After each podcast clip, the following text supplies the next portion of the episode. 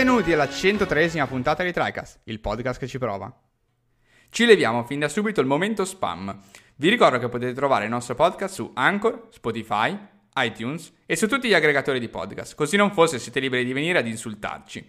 La cadenza è bisettimanale e troverete una puntata nuova ogni due domeniche. Non solo, ogni domenica sera alle 22 su Twitch siamo live con il format TriCast Off per discutere con voi le novità più interessanti della settimana. Potete seguire TriCast su Facebook e Instagram per beccarvi i nostri outlook e post di approfondimento. Infine, entrate nel gruppo Telegram TriCast per avere un contatto diretto con noi e con la community. Buona puntata! Ma basta spammare, io sono Eric, il conduttore finale di questa trasmissione e qui con me, seduti a questo tavolo, ci sono Ale. Eccolo. E Mattia. Ciao a tutti.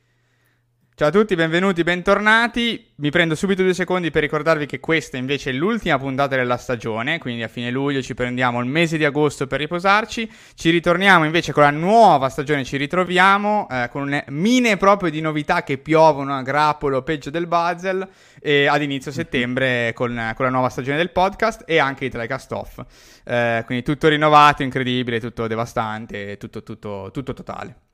Eh, come avrete visto sicuramente dal titolo, che in questo momento in realtà non so quale sarà, ma sicuramente ci sarà la possibilità di capire che oggi parliamo di Monster Hunter Rise Sunbreak, l'espansione incredibile sempre che ogni, ogni, volta Capcom ci fornisce dall'alto della sua divina provvidenza eh, per eh, il gioco base invece di Monster Hunter Rise di cui abbiamo già parlato. Ma prima di lasciare la parola a chiunque, in realtà il primo pezzo è sempre mio, quindi non lo lascio proprio a un cazzo di nessuno.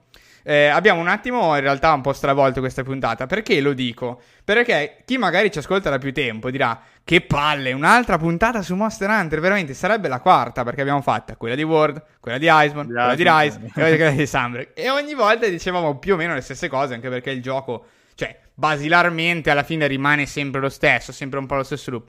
E ho detto, ma facciamo qualcosa di diverso questa volta, parliamoci di Sunbreak, ok? Eh, ma facciamo magari qualcosa di più ampio spettro, parliamo anche di altre cose, curiosità, mostri, la mitologia, un po' di storia della, della serie e magari visto che Monster Hunter è un gioco su cui effettivamente abbiamo tante ore e conosciamo molto bene, magari proviamo a parlare anche un pochino del design che sta dietro al gioco, di come funziona di quello che magari è migliorabile e di quello che invece è un po' il core, quello che funziona veramente bene. Ora, in realtà non so chi degli ascoltatori non sappia in toto cosa sia Monster Hunter. Un po' difficile dopo World perché comunque è diventato molto famoso anche da noi e più o meno, diciamo, magari i giocatori un filo hardcore hanno già in mente eh, cos'è Monster Hunter. Ma partiamo in realtà eh, con la puntata, con una parte invece di, diciamo, game design più, più basilare. Ecco, come funziona Monster Hunter, cos'è al cuore Monster Hunter cosa si fa in Monster Hunter. Eh, per eh, spiegare in realtà cos'è Monster Hunter, io ho suddiviso il gioco di fatto in tre punti eh, importanti che poi magari ci serviranno anche più avanti, teniamoli a mente per cercare di spiegare invece Sunbreak cosa ha aggiunto effettivamente al, al gioco base. Allora, il gioco si chiama Monster Hunter, cioè quindi ci sono i mostri e ci Vabbè, sono i cacciatori. e, fin qui, e fin qui non ce lo leva nessuno. E vai, eh, va, bene così, eh, va, va bene così. esatto. Eh, infatti, eh, detto, in realtà è vero, cioè, in realtà abbiamo già detto più o meno tutto quello che c'è da dire. Perché infatti, sicuramente una parte saliente sono i mostri stessi. Ogni gioco porta dei nuovi mostri, eh, porta dei vecchi invece iconici, hanno le loro mosse. Non si parla solamente per Monster Hunter di mu- semplice moveset, come se fosse, non so, il boss di un Souls. Si parla proprio di eh, behavior, di comportamento, di fasi della caccia, di incazzatura del mostro, di attacchi finali che fanno. È molto complesso il comportamento di un mostro di Monster Hunter rispetto magari a quello che siamo più abituati a eh, chiamare boss fight in generale. Eh, quindi sicuramente primo punto focale i mostri. Però i mostri cosa ci facciamo? Vabbè, Monster Hunter li cacciamo ovviamente. Quindi secondo punto eh, sono le armi. Le armi che noi possiamo sono tantissime, che possiamo utilizzare nel gioco e anche qui importantissimo eh, le armi diciamo sì, eh, al cuore c'è un moveset delle mosse, delle combo base, ma è importante sottolineare quanto ogni arma delle 14 siano praticamente un gioco diverso. Eh, sì. eh, cioè, sanno veramente delle meccaniche diverse tra di loro, moveset chiaramente diversi tra di loro ed è veramente come giocare a un gioco diverso fondamentalmente quando si, eh, quando si cambia arma di fatto torni ad essere un deficiente eh, quelle... che non sa cacciare sono quelle che in un altro gioco generalmente sono classi, letteralmente. Qua invece è esatto, un'arma esatto. che equipaggi tu in mano, però poi ti cambia tutto, tutto il, il, il, il, gameplay, ti cambia la, l'esigenza di, di, di altre skill, eccetera. Quindi è totalmente diverso. Sono abbastanza d'accordo. In realtà è proprio quello che, quello che secondo me segna la differenza grossa. È che qua è esattamente come quando cambi classe, cioè se il gioco ti richiede della skill come fa Monster Hunter, veramente quando cambi arma è, cioè, è praticamente come se non sai più giocare per almeno eh, sì. due serate praticamente, sì, no? Sei completamente alla mercé dei mostri più tosti del gioco e non sai come muoverti, come spostarti. Quindi, non è facile eh, per niente, infatti. Eh, esatto. Decidere Quest... di cambiare arma e cavolo, ci devi, devi, avere veramente voglia e devi metterti lì, insomma, a imparare parecchia, parecchia roba, parecchie ore, dai, comunque. Esatto, infatti c'è chi invece non lo vuole fare, non lo fa e ha mille cacce con la stessa arma perché si trova bene, la usa, eccetera.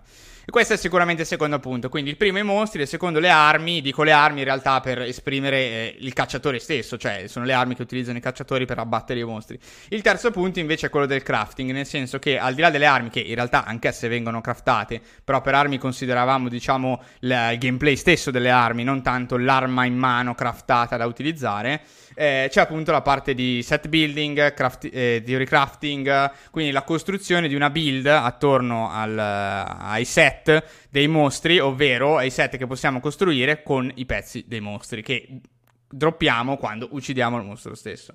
Quindi c'è questo loop, diciamo, che si, auto, che si autoalimenta eh, di meccaniche molto eh, profonde che lascia sì che poi di fatto il gioco nasca in maniera quasi pretestuosa, nel senso che e di fatto poi il gioco base non presenta né una trama particolarmente stimolante per gli umani, forse per gli animali, eh, ma non dà neanche un grande spunto a livello poi, diciamo, di quest, di missioni, perché tutti i giochi hanno la stessa identica, eh, la stessa identica procedura entri, sei di un certo livello, devi fare le key quest, se hai fatto abbastanza key quest, cioè hai ammazzato abbastanza mostri nuovi, allora sblocchi la urgent, la urgent c'è dentro un mostro un po' più figo magari di quelli che hai appena battuto, fai la esatto. urgent, sali di livello, repeat, fino a che non arrivi alla fine del gioco, cioè letteralmente il, eh, il, um, il ciclo dimostrante, ne avevamo già parlato nella, nella, puntata scorsa, magari quella in cui abbiamo parlato di aspettative eh, e anticipazione è questo qui. E non c'è veramente nient'altro. Dice, ma com'è possibile? Cioè, il gioco mi offre solamente. Cioè, questo loop semplicissimo di quest. Questo perché in realtà funziona solamente da pretesto. Eh, per entrare in missione e ammazzare il mostro, cioè è combattere contro il mostro eh, il, il vero divertimento ed è talmente profondo per come viene offerto in Monster Hunter che non serve neanche che ci sia un, un, senso narrativo a quello che sta succedendo. E infatti non c'è mai in realtà un senso narrativo alla sì, caccia del mostro. Non è, sì, non viene neanche troppo spinto da Capcom stesso che sviluppa il gioco. Quindi qua, diciamo, abbiamo, definiamo un po' cos'è Monster Hunter per chi non lo sa e magari cerchiamo di porre delle basi eh, per un discorso magari più, più preciso poi sull'endgame perché quando si sviluppa un gioco tendenzialmente ci sono appunto, cioè il core del gioco, appunto, questi tre punti sono quelli che poi vanno espansi successivamente eh, quando vuoi espandere il gioco, cioè eh, con tutte le sue espansioni, infatti, Monster Hunter non è che porta un nuovo segmento fighissimo della storia come potrebbe essere un DLC di The Last of Us, per dire. Porta, cosa porta? Nuovi mostri, ci porta nuove armi da craftare, nuove skill delle armi, ci porta nuovi set da craftare, nuove skill dei set, cioè l'aggiunta di contenuto eh, per Monster Hunter eh, si declina in questi tre punti. Sì, chiaro, poi c'è anche la nuova storia, però esattamente come per il gioco base è veramente buttata lì all'acqua di rosa. Non, all'acqua di rosa non ha nessun senso seguirla. Credo che praticamente di aver skippato tutti i dialoghi sì. del gioco. Anche se, anche se, e qui tenetevi forte, facendo le ricerche invece per un po' di curiosità di mitologia c'è un sacco di gente che si spacca la testa sulla lore di Monster Hunter. Sì, ho scoperto anch'io, infatti volevo dirlo e volevo anche dire che sì, è uno dei pochi giochi dove effettivamente schippo i dialoghi, cosa che generalmente non faccio, ma Punto uno è perché comunque gioca- giochiamo anche insieme in coop e non è che possiamo stare lì a leggere i dialoghi no, come infatti. spesso accade in altri giochi. E poi, insomma, quando li avevo letti comunque in giochi passati, non è che... Sono veramente appesi, il rumore boh, di vetri eh, ovunque. Sono un, di, sono un, po di, No, sono divertenti tipo quelli secondari, no? Magari appunto i dialoghi dei gatti, i dialoghi dei personaggi, mm-hmm. quelli che stanno al villaggio. Cioè, a volte appunto trovi la missione, loro ti danno magari la missione, però comunque spesso ti stappano magari un sorriso. Però il resto, cioè la storia in sé. Invece, vabbè, la cosa dei mostri, i segreti, quello sì, ho visto anche qualcosina. Effettivamente le solite cose appunto di lore così che ritornano sono, sono fighe perché comunque sono sempre affascinanti. Sono, sono abbastanza d'accordo. Quindi Uh, io in realtà già butterei in mezzo una piccola curiosità che ho trovato appunto cercando un po' di mitologia perché ogni mostro chiaramente poi salta fuori con delle reference assurde ad una mitologia piuttosto che l'altra. Chiaramente sono tutti mostri rifatti eh, e ripensati per, eh, per, il gioco ma che hanno una propria origine, origine in realtà appunto o nella mitologia giapponese o in quella nordica o in quella magari più occidentale. Però è molto figo poi andare a cercare perché eh, in realtà veramente ogni mostro ha una sua ispirazione di questo sì. tipo ed è anche molto figo eh, in realtà come concetto in sé perché è un po' come se chi sviluppa il gioco poi in, Cap- in Capcom stesse un po' come dire, rivisitando il mito in un certo senso, perché prende alcuni pezzi, li mette insieme, però poi ci deve costruire attorno un mostro in realtà che deve essere eh, appunto combattibile, diciamo, deve essere è poi carne da macello, è credibile. Nei comportamenti, nelle Esattamente. Cose, e quindi lo, lo, ritrasforma, lo, ne, diciamo, dà in output un altro modo magari di vedere alcune robe della mitologia e le butta dentro nel gioco, quindi un processo sicuramente molto interessante anche se comunque cercando un po' in giro non se ne parla tantissimo e gli agganci poi concreti, diciamo, al, al mito, eh, ai demoni giapponesi piuttosto che al, agli dei nordici, effettivamente rimane un po' flebile, cioè a noi passa che magari eh, questo determinato mostro, come adesso magari andiamo a descrivere per un paio, eh, è legato a un determinato demone, però finisce un po' lì. Altri invece sono un po' più cicciosi. Io ne ho scelto qualcuno che appunto è un po' più ciccioso, che potrebbe essere più carino sapere, così ricordarsi, eh, possibilmente un po' sfiziosi da, da ascoltare. Il primo è il Great Izuchi, che è uno dei primi mostri che si sì, incontrano, il peggio il primo merdone. mostro grande. Esatto, il primo mostro grande che si incontra. E viene fuori che l'Izuchi di fatto eh, deriva da eh, un demone che si chiama Kamaitachi eh, questo Kamaichachi in realtà eh, in inglese viene tradotto come Sequel Weasel. Eh, per chi gioca a Pokémon sicuramente gli sarà venuto in mente Sneasel e Weevil perché di fatto anche loro chiaramente, e questo è un tema ricorrente di questa ricerca, rientrano dentro nel mito giapponese, quindi eh, certo. chiaramente anche i Pokémon come animali ricostruiti in un certo modo sono anch'essi ispirati. Eh, Pokémon poi fanno scassare perché in realtà hanno un'ispirazione, ma hanno fatto 20 Pokémon ispirati ad un mito. Li hanno fatti così, li hanno ridisegnati, eccetera. E la, la, cosa carina però di questo è che eh, questi demoni, eh, appunto i Kamaitachi, erano descritti come eh, demoni che andavano in giro eh, a 3 a 3. Eh, quindi fondamentalmente erano gruppi che, che non, loro li chiamano yokai, in realtà eh, sono più degli animali con queste zampe super affilate che vanno in giro a branchi di tre fondamentalmente, esattamente come Great Zucci viene eh, presentato nella sua cutscene di intro, con eh, i due piccoli Zucci che iniziano la caccia ah, e poi il Great Zucci invece che, che la finisce. Ehm, e quindi solitamente associato il Great Izuchi all'elemento del vento, che in Monster Hunter in realtà non è eh, digitalizzato perché non esiste eh, il, diciamo, lo status o eh, l'elemento di vento. Eh, Esistono però... gli attacchi vento che fanno. Esatto. Eh. Esatto, o c'è il vento dei mostri, esatto. Sì. Eh, al Great Izuchi non è stato dato questo potere però all'interno del gioco, perché è un po' un merdone, esatto. Quello che rimane di fatto, diciamo, dello, della, della, leggenda, appunto il fatto che vanno in giro in tre e hanno queste, questi artigli molto lunghi che per l'Izuchi invece è, è, proprio sulla coda. Infatti l'Izuchi ha un po' di attacchi nel suo moveset che si gira con la coda e ti colpisce e teoricamente quello dovrebbe fare parecchio male, infatti nella sua versione Afflicted, poi ne parliamo, è uno degli attacchi che fa più, più danno, proprio perché l'artiglio in sé eh, fa parte della sua ispirazione eh, principale. Tra l'altro ho trovato completamente a caso eh, una reference anche a One Piece. Ehm, al, eh sì, infatti stavo vedendo, ma non mi ricordo. Cabbage, non mi ricordo neanche come si chiama, mi ricordo solamente come lo chiama, eh, come lo chiama Rufy. eh, che quando si trasforma, quando dorme, eh, in realtà no, sai che si trasforma nella sua seconda personalità, e una delle tecniche che utilizza eh, quando diventa velocissimo, talmente veloce da scomparire, è Kamaitachi di Rommel. Quindi fondamentalmente anche lui, diciamo, un po' associato all'elemento del vento, al movimento velocissimo, impercettibile, ah, però taglientissimo. Lui, okay. Sì, sì, è vero. Sì, è sì, sì, lui so stesso, esatto. Sì, Cavendish era nel... Cavendish, esatto, grazie. Nell'anime, nel, Ho segnato solo Cabbage, eh, sì, perché sì, era più divertente così. Pensavo di ricordarmi, ma non era vero. Sì, sì, sì, il, lo e spadaccino. Tutto, esatto, esatto, lo un po' di Oscar, un po'... sembra un po' da vedere nel manga. Esattamente, proprio lui, esatto. E quindi carino, insomma. Poi c'è l'Acnosom in realtà, e l'Acnosom eh, fa ritornare un altro figlio di Troia all'interno della conversazione, che è un altro yokai, eh, Karakasa Koso, che sono i demoni ombrello, i figli Maledetti. di puttana e Neo che ti venivano addosso con la punta dell'ombrello. Infatti, anche lui in realtà fa scassare che in inglese sarebbe tradotto come Paper Umbrella Priest, Priest Boy. Cioè, fondamentalmente un ombrello okay. di carta, ma, ma, è anche un prete ragazzo, non si capisce sta roba. E, ehm, in realtà anche lui ha la sua intro che lo introduce molto bene perché ha queste sorta di ali, lui poi non vola in realtà, eh, ma queste, queste, ali piumate in cui si chiude, ha questo sorta di parasole sulla fronte e quando si chiude sembra un ombrello. E esattamente come i Karakasa, che sono a forma di ombrello, sono uno yokai a forma di oggetto fondamentalmente, eh, sta su un piede solo, perché vabbè, perché l'ombrello ombrello a un piede solo. E anche eh, il Caracasa e, e l'Acnosom vanno in giro di fatto con una zampa sola. Infatti, poi anche la, l'Acnosom quando si copre e si chiude sta su una zampa sola.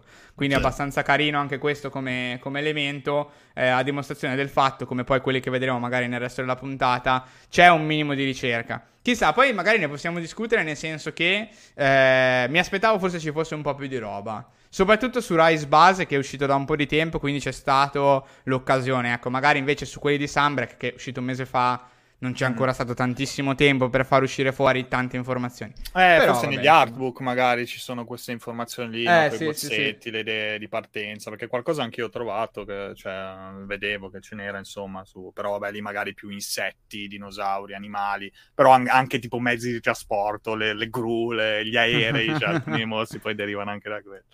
Eh, però appunto negli anni ne hanno fatti talmente tanti che... che eh, veramente, sì, sì, veramente tantissimi. Uh, ok, eh, bella curiosità, bellissimo. Però abbiamo un inserto che Ale ha preparato così a sorpresa. Non è vero, forse me l'aveva detto, ma io me ne ero sì, un po' dimenticato. Sì. eh, che è invece una parte più di interesse sulla base, cioè sulla storia della serie in stessa. Sì. Che di fatto poi esiste da un botto di tempo. Eh, Ci pensavo anche mentre cercavo. Cioè, effettivamente hanno veramente sfornato anche loro una quantità di giochi di Monster Hunter ormai infinita. Sì, e non mi ero informato tanto sulla faccenda, infatti mi sono divertito molto a cercare perché appunto praticamente nei, nei primi del 2000 doveva uscire PlayStation 2 e Capcom allora preparò dei, dei giochi con funzionalità di rete, no? E uno di questi era proprio Monster Hunter che poi uscirà nel, nel 2004, eh, l'11 marzo in Giappone. E ris- tra l'altro follia, cioè rispetto comunque a quello che ovviamente eh, c'è oggi, era veramente tanto diverso il primo Monster Hunter, perché aveva t- solo 6 armi rispetto alle 14 adesso, quindi figuratevi. E la cosa anche bizzarra, che è veramente stranissima, eh, tipo le doppie lame, no? Che, eh, che non c'erano nella versione giapponese, erano state inserite nella versione occidentale in una sottoclasse de- della spada e scudo. Cioè, tu Cosa? craftavi delle spade e scudo e oh, invece erano delle doppie, lame. lame. Però va, erano, erano, solo lì, nella versione occidentale. Poi allora, quando è uscito eh, l'anno dopo Monster Hunter G, quindi la versione espansa, no? Che vedremo anche che tornerà molto questa cosa, no? Come adesso appunto Sunbreak, che è l'espansione di Rise, tornerà proprio sta, sta doppia versione in tutti i vari capitoli. Eh, hanno inserito poi le doppie lame proprio come un nuovo tipo di arma. E la cosa anche buffa è che comunque oggi ne parliamo come la serie più di successo praticamente di Capcom solo, solo, sotto a Resident Evil praticamente, visto che comunque già World è il gioco più venduto di Capcom in assoluto di tutti i tempi, eh, ha venduto un cazzo praticamente il primo Monster Hunter. È andato benone, però appunto parliamo di 280.000 copie che insomma 2004 cioè fai conto 2005, comunque così unisci i due, eh, la somma dei due sono quei 800 mila copie eh, con, la, con, la, versione espansa, però veramente parliamo di numeri di, di, noccioline, anche se anni fa non erano magari i numeroni che ci sono oggi, però comunque sono sotto il milione, veramente. Sì, sì, sì. Eh, cosa anche incredibile che non sapevo è che nella versione PS2 di Monster Hunter si attaccava con lo stick destro.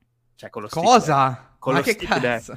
I, con- I, controlli invece che abbiamo oggi sono mh, stati eh, introdotti con la versione PSP, la prima versione PSP del Portable, che è uscito sempre comunque, tra l'altro hanno fatto un porting molto rapido, sempre nel 2005, praticamente pochi mesi dopo il lancio della versione, della versione G. E lì quasi comincia già a vedere no, l'ascesa un po' al successo grazie alle portatili, perché questo è il primo che raggiunge un milione di copie e, e appunto anche questo sistema comunque di controllo rinnovato perché la PSP non aveva, come ricordate, il doppio stick, sì, non aveva proprio stick. lo stick destro, aveva solo quello sinistro e quindi insomma sono diventati gli attacchi coi tasti, poi ripresi successivamente. E la figata anche che poi dopo con uh, Monster Hunter 2, tra l'altro, sempre un anno, diciamo che eh, nel momento in cui Monster Hunter Portable ha avuto successo, praticamente in Capcom si sono divisi letteralmente due team, si sono creati due team. Uno dedicato alla serie principale per console eh, casalinghe e invece l'altro dedicato alle versioni portatili, letteralmente, visto che comunque ha avuto appunto enorme successo, anche perché poi PSP aveva sta cosa figa della possibilità di giocare in locale, in coop, quindi comunque mm, si erano sì. buttati a pesce sulla cosa. E Monster Hunter 2, tra l'altro definito da moltissimi, da quelli proprio super veterani hardcore, il miglior Monster Hunter, proprio, proprio quello più... Ma lo giocano ancora adesso, li voglio vedere. Guarda, voglio c'era, vedere... Un pro- c'era, un progetto visto su Twitter che è stato però chiuso di recente, cioè il 15 luglio, questo ho scritto, guardate purtroppo non ce la faccio perché ho impegni, su un rework project per attivare l'online con delle Ma mod, che bla bla, di Monster Hunter 2, di Monster Hunter 2. Mamma giuro, mia. Giuro. Eh, e tra l'altro da Hunter 2 è nato pure il Frontier, la parte online di cui comunque non parleremo oggi, però è figo anche sapere questa cosa perché è proprio nato sto, insomma, sto, c'è, sta, circa, sta cerca incredibile di appassionati pazzeschi. Comunque Hunter 2, siccome era uscito su PS2, ha venduto meno lo stesso de- del portable, che era solo 700.000 copie. Però aveva aggiunto la Longsword, la Gun Lance, l'arco e, il, um, e l'Hunting Horn, il, il corno musicale e anche insomma un po' di roba tipo ecco le decorazioni per esempio prima non c'erano. Cioè nel primo mm. Monster Hunter le skill erano determinate proprio dal singolo pezzo. Che ne so mettevi l'elmo avevi magari resistenza assorbimento stop. Mettevi un altro pezzo avevi attacco maggiore. Cioè non c'erano i vari punti le varie robe. Sono state inserite poi piano piano no, nei vari capitoli. E qua appunto avevano messo le decorazioni nel 2 con eh, e anche le mosse caricate per esempio della, dello spadone eh, la svolta importante, però, giustamente, visto che comunque il 2 era figo, hanno fatto il 2 portable, eh, che invece però di essere una versione, eh, diciamo, come, come, del primo portable, essere proprio 1 a 1 ma versione PSP è stato proprio espanso, è stato migliorato, è stato modificato, si partiva da un villaggio diverso, eccetera, e, e niente, li hanno sbancato, sono partiti 2 milioni e mezzo di copie, eh, è diventato proprio un fenomeno sociale, quello che diciamo, quello che possiamo vedere anche oggi, no? Cioè proprio tantissime copie nei primi giorni, sì. no? La gente esaltata, eccetera. Cosa anche interessante, avevano implementato su PSP la possibilità di installare i dati di gioco che migliorava notevolmente i caricamenti, che vi ricordate nei vecchi mostranti certo. c'era comunque la suddivisione d'aree, e con i dati installati andava veramente uno o due secondi massimo, quindi era proprio anche una figata giocarci per quello, eh, rispetto invece comunque a PS2 dove i caricamenti erano molto più lunghi. Certo, senza e... memoria interna, era, cioè dovendo leggere sempre dal disco, chiaramente eh, era eh, pesante. Esatto. Poi, poi, le zone erano veramente piccole, eh? cioè, era sì, veramente sì, solo l'area esatto. dove si combatteva il mostro e, e, basta. Ogni vicolo era un cazzo di caricamento. Sì, sì, sì, quindi comunque, esatto, era un problema, era un fastidio, invece PSP, figata, boom boom, eh, un secondo e via. Eh, ovviamente il successo di questa versione portable ha portato al successo ancora gigantesco della versione successiva, sempre portable, che era l'espansione dello stesso, cioè quindi il Freedom, quello chiamato da noi Freedom Unite, questo invece è Portable Second G in Giappone, eh, e qua niente, 4 milioni e 2 di copie e, e, e tra l'altro hanno inserito per la prima volta in questo i palico, quindi i felin che ti accompagnano in battaglia, prima non c'erano per esempio, sono stati inseriti per la prima volta qua. Figo, cazzo. Cosa anche carina, che i, mh, i Felin comunque il team portable si è sempre impegnato diciamo a inserire una meccanica nuova basata sui, sui Felin nei capitoli portatili quindi loro comunque integravano sempre lì, c'era un po' una particolarità, cioè tu sapevi che se comunque compravi il gioco portatile avevi una cosa nuova dei felini, tipo magari una volta ti beccavi la cucina, appunto con i gatti che mm-hmm. ti mhm. facevano la roba, questa volta appunto ti beccavi il palico che ti portavi in missione rispetto al, al capitolo sì. principale, eccetera, e quindi, quindi roba, roba, sì sì, molto bella. E, ehm, Poi successivamente eh, volevano nel 2009 sviluppare un capitolo per PS3, chiaramente perché era già fuori da un po' di anni, però era tosta sviluppare, se vi ricordate comunque anche tanti sviluppatori giapponesi avevano avuto grossi problemi eh, a sviluppare sulla next gen, sì, diciamo, periodo. Eh.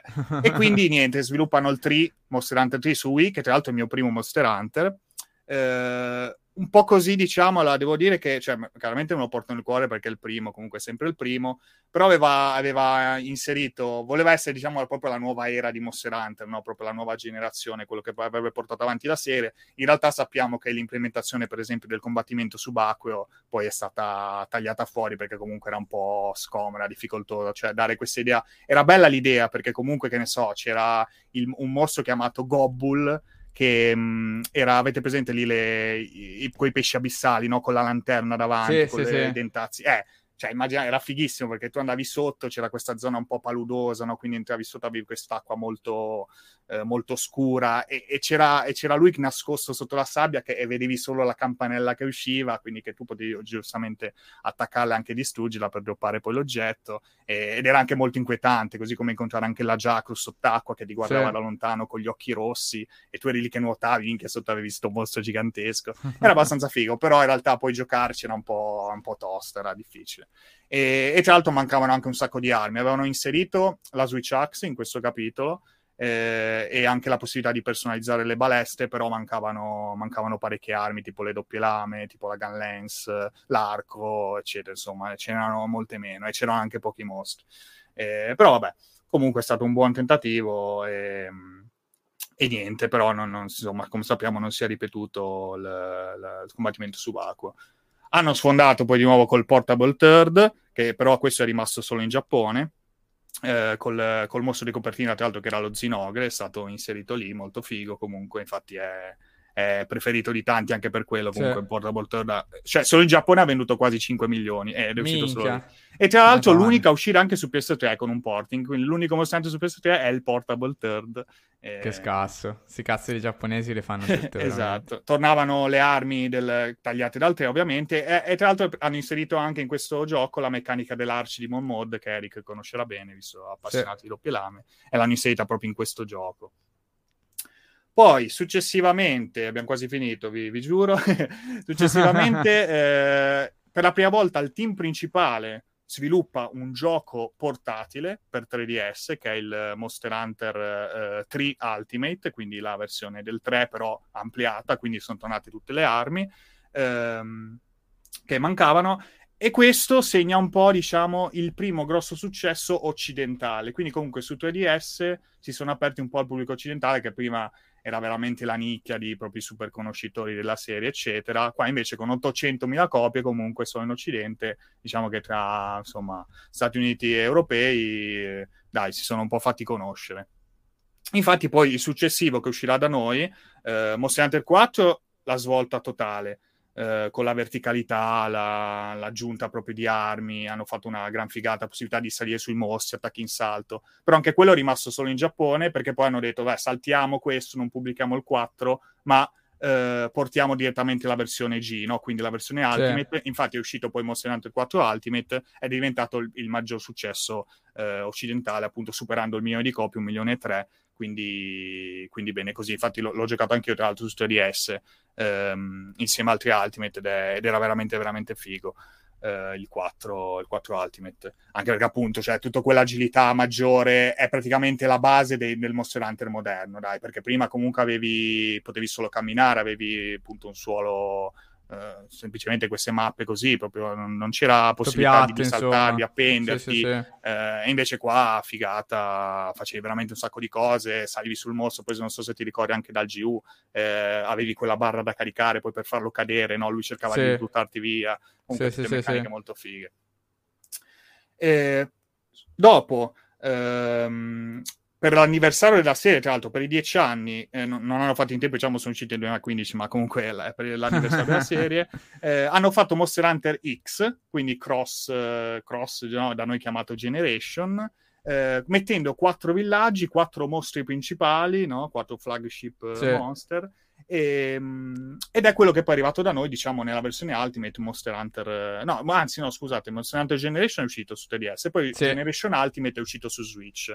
Eh, e qua, insomma, visto che era un titolo molto celebrativo, è diventato anche sperimentale, perché comunque è tornata gente, c'era scritto del team comunque in passato, eccetera.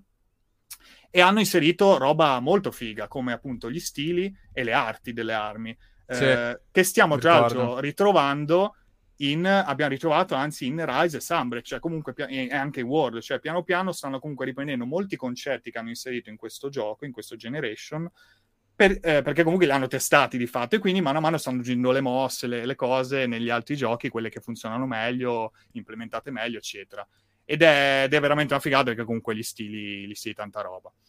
Mentre stavano lavorando al World, però erano un po' così, ci stavano mettendo un po' più tempo del previsto, hanno lanciato, come dicevo, appunto Generation Ultimate, hanno aggiunto quindi altri stili, altri mostri, bla bla, però vabbè, Generation Ultimate, diciamo, forse ne abbiamo pure parlato, tra l'altro, in, in qualche sì, del podcast. Comunque l'abbiamo giocato, è un gran gioco, secondo me, diciamo che se vi siete appassionati magari negli ultimi anni con World e e Rise avete un gruppo di amici affiatato, secondo me anche un Generation Ultimate a 20 euro su Switch eh, potete godere Merita, di, sì. di, quasi 100 mossi, cioè una roba immensa. Sì, cioè diciamo che proprio l'Ultimate è, diciamo, è la fine di un build up incredibile, no? Sempre più potente, sempre più grosso di una serie di giochi. Da Ultimate, diciamo, in poi hanno un, c'è stato uno stacco no? con Word. Cioè, sì, esatto. detto, beh, ripartiamo un attimo da zero perché secondo me il prossimo gioco con 120 mostri invece che 100 non riusciamo a gestirlo probabilmente. Sì, e quindi sì. poi lì c'è stata una sorta di stacco. Dire, diciamo che l'Ultimate con la sua uscita su Switch eh, da noi è perfettamente giocabile. Chiaramente si vede che c'è un po' di certo. vecchiume.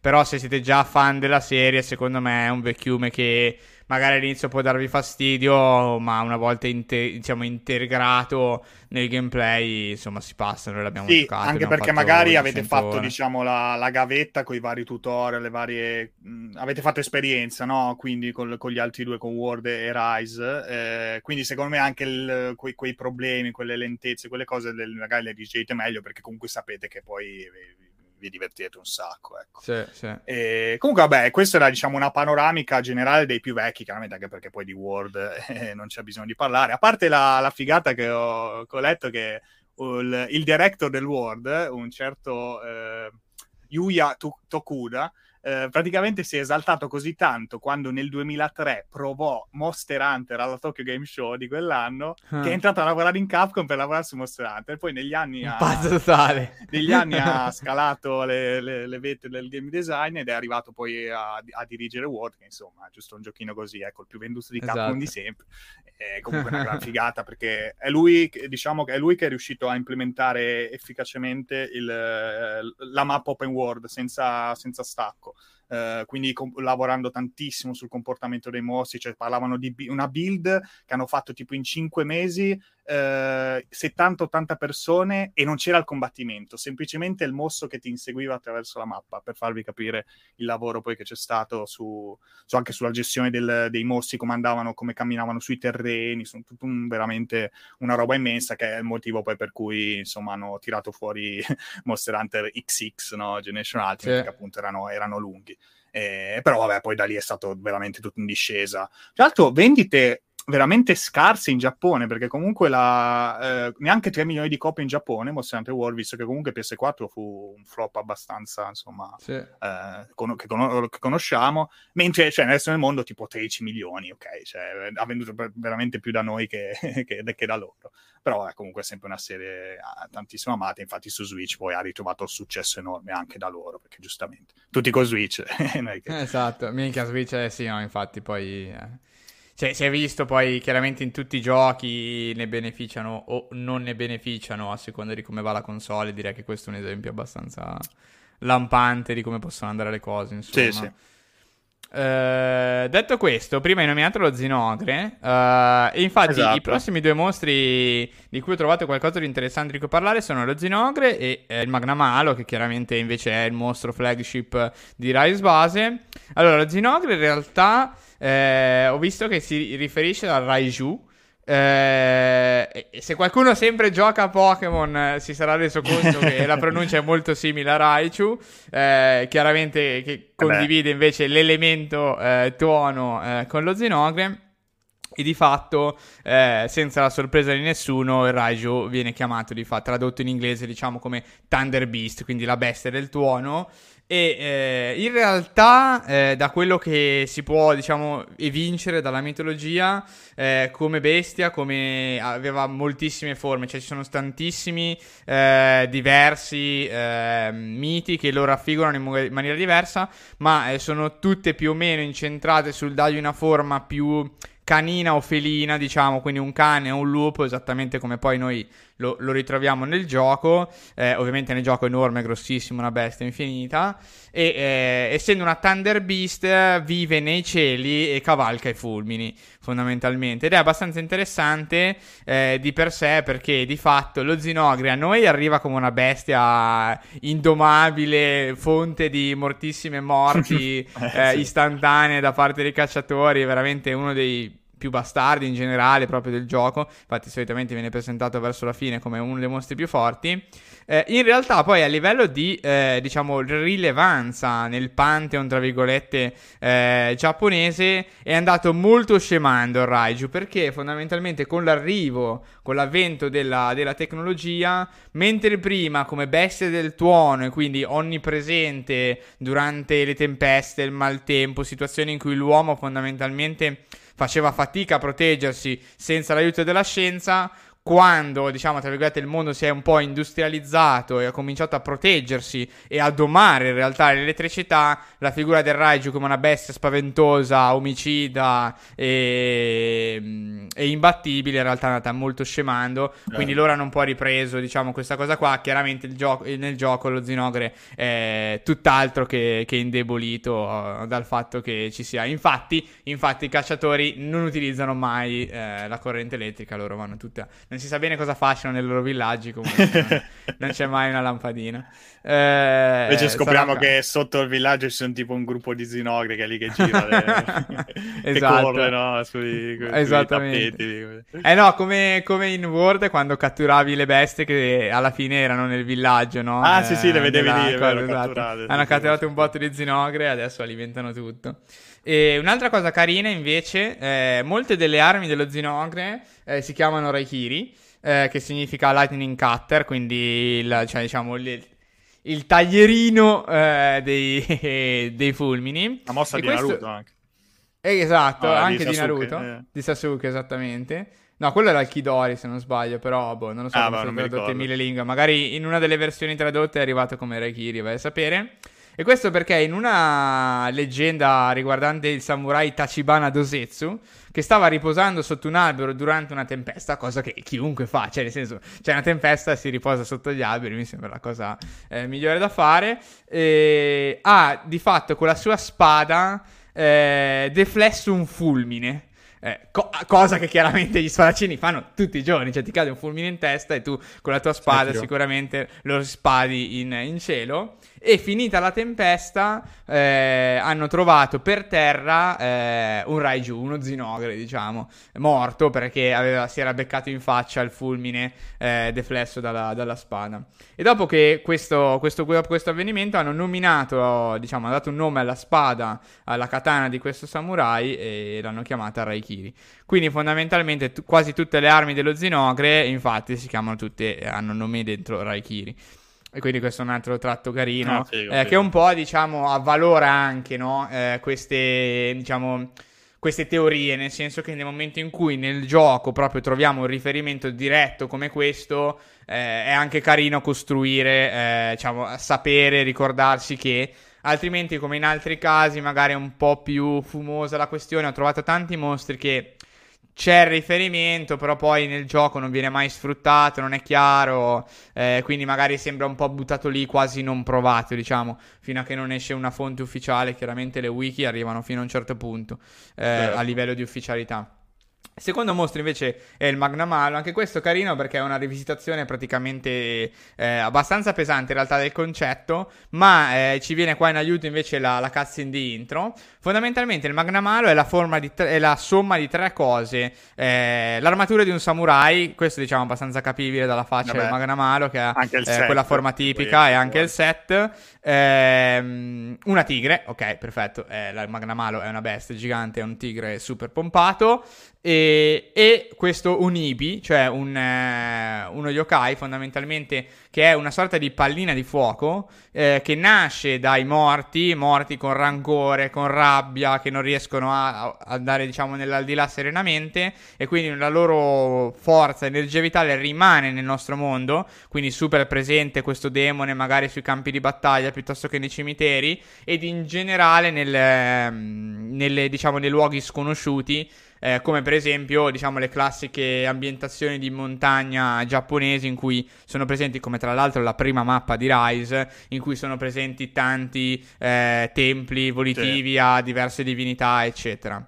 Quindi cosa succede? Perché la somma di queste tre cose? Ok, una tigre, una tigre, eh, samurai, un samurai con l'armatura e eh, questo Nibi, questa fiammella, chiaramente sono le, l'Hellfire del Magnamalo che eh, nel, nel, gioco in realtà sono raffigurati con eh, praticamente un fucsia molto acceso e anche qua, diciamo, un po' la prova del fatto che il Magnamalo sia stato costruito sommando queste, questi tre elementi avviene nella sua intro, dove effettivamente prima di presentare il Magnamalo viene presentato eh, questa piccola sferetta di fuoco che va in giro nella foresta, diciamo, quasi solitaria e attrae altri mostri che poi il Magnamalo caccia. Nel caso del, dell'intro è un Tobi Kadachi, poveraccio, che si trova eh, devastato da una bestia alta a 27 metri. Quindi anche qui molto carino e devo dire il Magnamalo è molto ispirato, cioè a me è piaciuto molto come è stato disegnato. Forse diciamo non è proprio ispirato unicamente ad un solo demone, però secondo me è un mostro figo, molto riuscito, sempre sì. temibile. Cioè, un bel mostro di, di copertine, sì, insomma. Esatto. Preferivo il nerd gigante, eh, io sempre preferisco il nerd gigante. Però magari malo, comunque. Beh, è, è bella anche la mossa che fa, comunque ricorda sempre un po' quelle tecniche giapponesi, no? Quella un po' che eh, salta in aria, no? E poi si schianta a terra, cioè comunque quelle classiche sì, mosse sì, che ritrovi anche in altri giochi. È veramente figo, sì, sì. Sì, sì, sì, è molto bello. Poi si vede che curano questi mostri, forse non dico più di altri, però cioè c'è un'attenzione particolare nel fare in modo tale che quando vengono poi potenziati nel Master Rank o nel G-Rank sono molto st- comunque rimangono stronzi, ecco, perché ce ne sono tanti eh. altri che magari eh, non, non, non, diventano così forti, quindi poi si perdono un po' via, tra virgolette. Alcuni di questi però sono, particol- sono sempre particolarmente bastardi, come Rata lo sa anche, anche lui sempre eh. bastardissimo. Sì, sì. Magari vedi già un Ratian un po' si perde, no? Ratalos invece no, sempre bastardo. Stessa cosa per lo Zinogre, sembra un figlio di Troia. C'è una... Cioè, essendoci così tanta ricorrenza, io credo che sia a questo punto un focus del design di questi mostri, renderli sempre tossi da fare. Poi chiaramente li puoi imparare e ti puoi non far prendere mai, puoi giocare tantissimo al gioco e diventare bravissimo, ma sono sempre un, un pericolo se non, se non, stai attento, rispetto magari ad altri. Eh, detto questo... Entriamo invece un po' più nel vivo nella parte di Sunbreak, direi, eh, che di fatto costituisce un po' l'endgame vero eh, di Rise, come sempre è con, eh sì. con le espansioni. Eh, in questo caso ho sempre diviso in tre parti, esattamente come abbiamo fatto nell'inizio col design base, eh, in tre parti quello che Sunbreak ha di fatto aggiunto a livello più finale, perché ricordiamolo sempre, il gioco base di Sunbreak, adesso è il gioco di parole in realtà, cioè la parte iniziale di Sunbreak è esattamente identica alla parte iniziale di Rise e di qualsiasi altro gioco. Quindi parti, invece che essere nel low rank o nella rank, sei nel master rank, fai le key quest, la urgent, le key quest, la urgent, fino a che non si esaurisce, diciamo, il pantheon dei mostri, visti quasi tutti, eh, a parte le ultimissime urgent, che ok, quelle poi si sbloccano più avanti, salendo sì, in master rank, esatto. va bene, esatto. però sono pochissimi di fatto, eh, quelli che poi vengono aggiunti eh, in questo modo. Quello che è interessante secondo me discutere non è tanto del loop eh, base del gioco, perché è sempre lo stesso. Direi che in realtà ma non sono neanche tanto i mostri in sé singoli, se non magari tramite qualche curiosità, ma sono proprio le meccaniche che vengono aggiunte e che eh, trasformano di fatto quello che si fa nel gioco. Perché la cosa peculiare di Monster Hunter è che quando esce l'espansione e viene giocato il gioco base, e si arriva all'endgame dell'espansione, si fanno cose diverse rispetto a quello che si faceva nell'endgame del gioco base. E questo è ancora comunque abbastanza particolare, significa che c'è un pensiero molto profondo rispetto a quello che potrebbe essere. Di fatto l'uscita di Sunbreak è come se fosse l'uscita di un Monster Hunter nuovo. Esatto. Poi magari a livello di contenuti uno può dire no, però meno mostri, eccetera, ma concettualmente finisci per giocare con sistemi diversi, con eh, meccanismi diversi, a farmare roba diversa. Infatti, il primo punto del design base erano i mostri. E infatti la prima cosa che fanno è aggiungere nuovi mostri. In questo caso, secondo me, con la scelta degli Afflicted, diciamo, hanno fatto una scelta molto conservativa, nel senso che cioè, idealmente durante lo sviluppo uno dice, vabbè, vorrei mettere infiniti mostri nuovi fighissimi nel nuovo gioco o nella nuova espansione. Poi uno si scontra con la realtà, chiaramente dice ok, ne abbiamo già inseriti, non lo so, 15 nuovi, abbiamo ripreso altri 15 dal gioco base, li abbiamo resi master rank e li abbiamo potenziati, velocizzati con comportamenti diversi. Abbiamo questi, eh, adesso è finito il tempo dello sviluppo, come facciamo ad allungare un po' il brodo in maniera intelligente? In questo caso hanno utilizzato gli Afflicted Monster. Cosa vuol dire? Sono gli stessi mostri con più vita e fanno più male fondamentalmente. Sono più veloci, sono eh. un po' più attenti, durano di più le, i combattimenti. Eh, e hanno anche Questo... proprio una peculiarità eh, che richiede di mh, mm, colpirli in diversi punti, eh, sì. dove hanno questo, questo, rossore, diciamo, sono marchiati e per evitare che poi a un certo punto facciano una mossa speciale, un'esplosione praticamente che fa veramente tanto danno e toglie quasi il 70%-80% della vita. Quindi bisogna stare molto attenti, bisogna quindi colpirli non sulle solite magari parti deboli dove generalmente ti sei abituato a colpire, ma pensare bene a togliergli prima queste parti rosse. Ecco. Esattamente, questo è molto interessante perché di fatto non è, cioè in parte diciamo è un po' cheap, è chiaramente un po' eh, cheap, certo. nel senso che vengono presi tutti i mostri del gioco, ti vengono risbattuti in faccia, in realtà non tutti, ma molti per il momento. Sì. Eh, ti vengono risbattuti in faccia, i moveset sono quelli, quello che fanno magari è stato velocizzarli un po', però con aggiungere di fatto questi punti di, foca- di, di focus diversi rispetto a quelli che normalmente sarebbero, in realtà trasformano comunque la caccia più di quello che uno potrebbe pensare.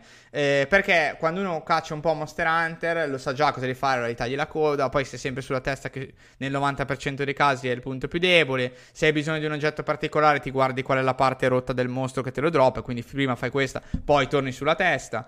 Eh, invece così hanno un po' eh, ribaltato lo schema perché è molto rischioso far sì che lui ti esploda in faccia perché fanno veramente molto male mm, anche alla fine del gioco, anche se siamo nell'endgame e quindi nessuno vuole rischiare il kart finale, cioè la missione che, fa che finisce perché in due muoiono ad un'esplosione. Quindi sono tutti molto attenti a colpire parti diverse del mostro e questo rende un po' più varie le cacce.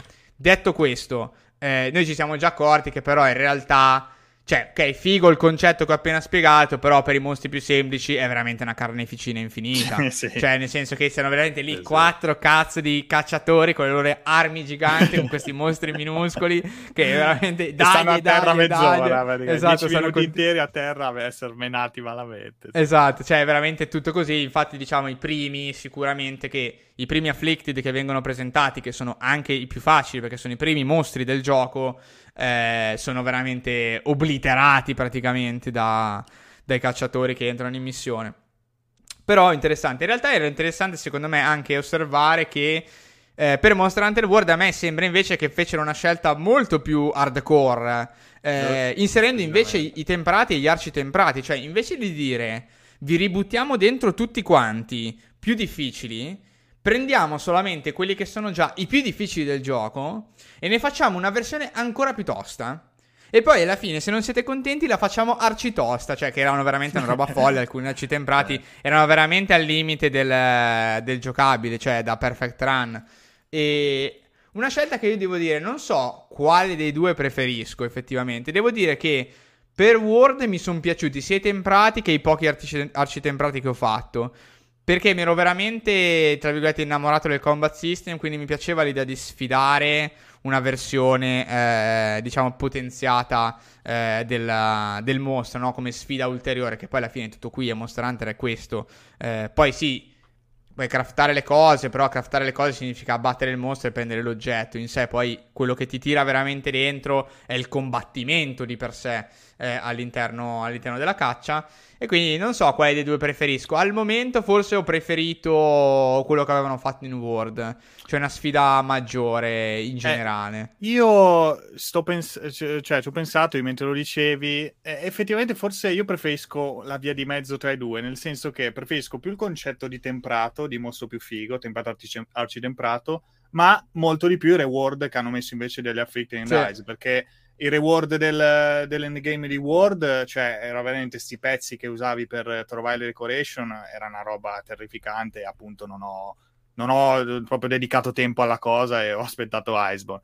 Invece sì. qua già col fatto che comunque dagli Afflicted fai le armi di rarità 10, eh, che comunque sono le armi finali di fatto del gioco, la cosa più importante praticamente di, di Monster Hunter, e, e anche delle, vabbè, delle, decoration, comunque quelle poi saltano fuori. Sì. Eh, però sì, per, quindi preferirei un po' avere, cioè magari il mostro figo che comunque mi dà il, la cosa figa da, da, craftare, cosa che mi sembra, se correggimi se sbaglio, è successa poi con gli arci temprati, perché gli arci temprati ti sbloccavano il set gamma, sì. no? quello il terzo sì, set del mostro. Quindi comunque ecco, quello forse è la strada migliore, non la base, diciamo, dei dell'endgame di War a cui sono partiti. Però vabbè, vedremo poi effettivamente in Sunbreak quando arriveranno i prossimi Afflicted, quindi i mossi super fighi che mancano, quelli proprio finali, no? Sì, e, sì, sì, sì. Eh, cosa effettivamente succederà, cioè cosa servirà a farli, perché per esempio cioè, si è creata una dinamica um, un, po', un po' stupida alla fine, perché c'è il Magna Malo, fighissimo, eh, quindi Afflicted magari dice ah figata me lo faccio un po' più difficile, più figo, però poi di fatto l'oggetto che ti droppa è uguale a quello di altri mossi molto più semplici da fare, quindi perché dovrei farmi il magnamalo e farmi il culo e non farmi l'altro? Cioè in questo momento la situazione è un po' strana.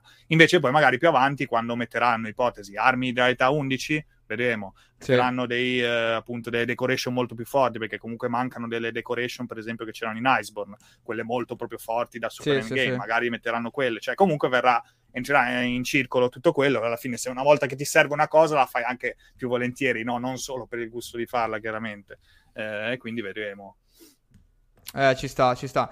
Se da questo punto di vista, secondo me la scelta di riproporre magari, cioè diversi mostri che ti droppano lo stesso oggetto, che sono gli oggetti afflicted per fare le ultime armi del gioco, per, su quelli più deboli ha senso, secondo me, perché comunque almeno ti puoi scegliere il mostro che ti piace e ti fai dei quattro che ti droppano quell'oggetto, ti fai quello che ti va di più. Effettivamente poi alla fine quando si crea un divario di difficoltà elevata, quindi non è più questione di cercare il mostro che ti piace, ma di fare quello evidentemente più semplice, sì, effettivamente lì hanno forse hanno un po' toppato. Forse hanno corso un attimino lì, nel senso che hanno compresso troppi mostri nell'ultimo step. Mm. E, e, e, alla fine dentro ci sono finiti sia mostri tosti che mostri molto meno tosti.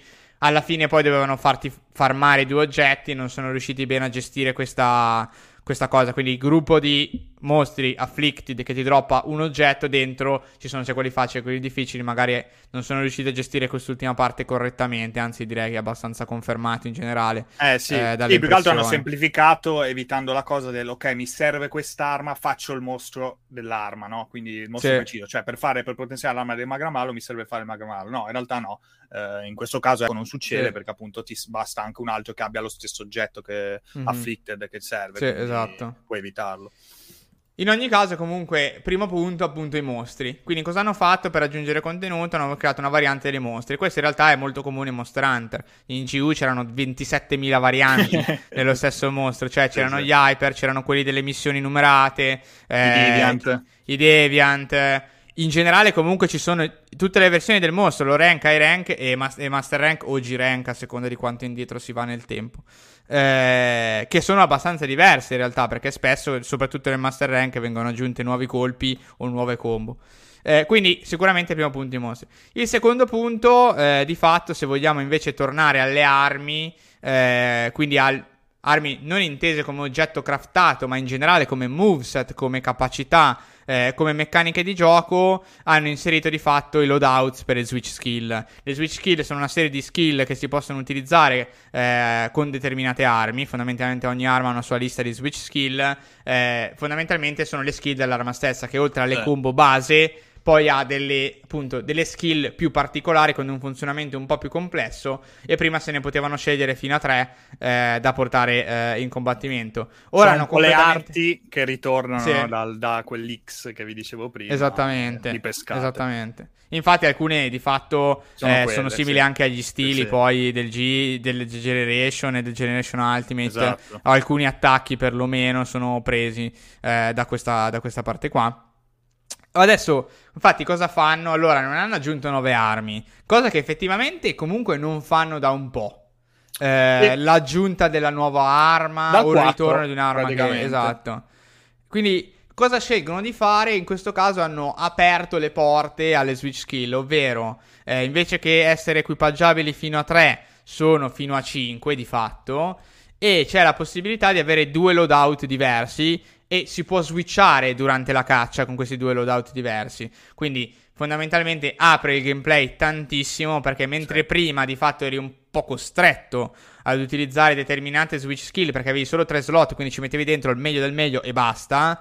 Adesso invece, col fatto che puoi switchare loadout, puoi costruire un loadout per fare una cosa e un altro per fare un'altra. Per esempio, con la Longsword, che è un'arma che ha bisogno di caricare una, la, la barra fondamentalmente per fare più danni, puoi avere uno dei due loadout dedicati alle skill che ti permettono di caricare la barra velocemente eh, e un altro magari dedicato invece a sfruttarla, cioè esatto. la barra p- per, per, fare danni maggiori con le skill che invece la consumano questa barra, che è molto interessante e aperto di fatto eh, ad una profondità maggiore del gameplay. Anche qui molto importante, nel senso che eh, tornando al discorso di complessità generale che il gioco di profondità che le armi hanno un cambiamento di questo tipo è veramente determinante per le cacce future, nel senso che veramente l'arma potenzialmente ha un cambiamento drastico nel, nel, come va utilizzata. Poi è chiaro, le combo base sono le stesse, non è che stiamo giocando, non lo so, guidiamo una macchina invece che cacciare il mostro,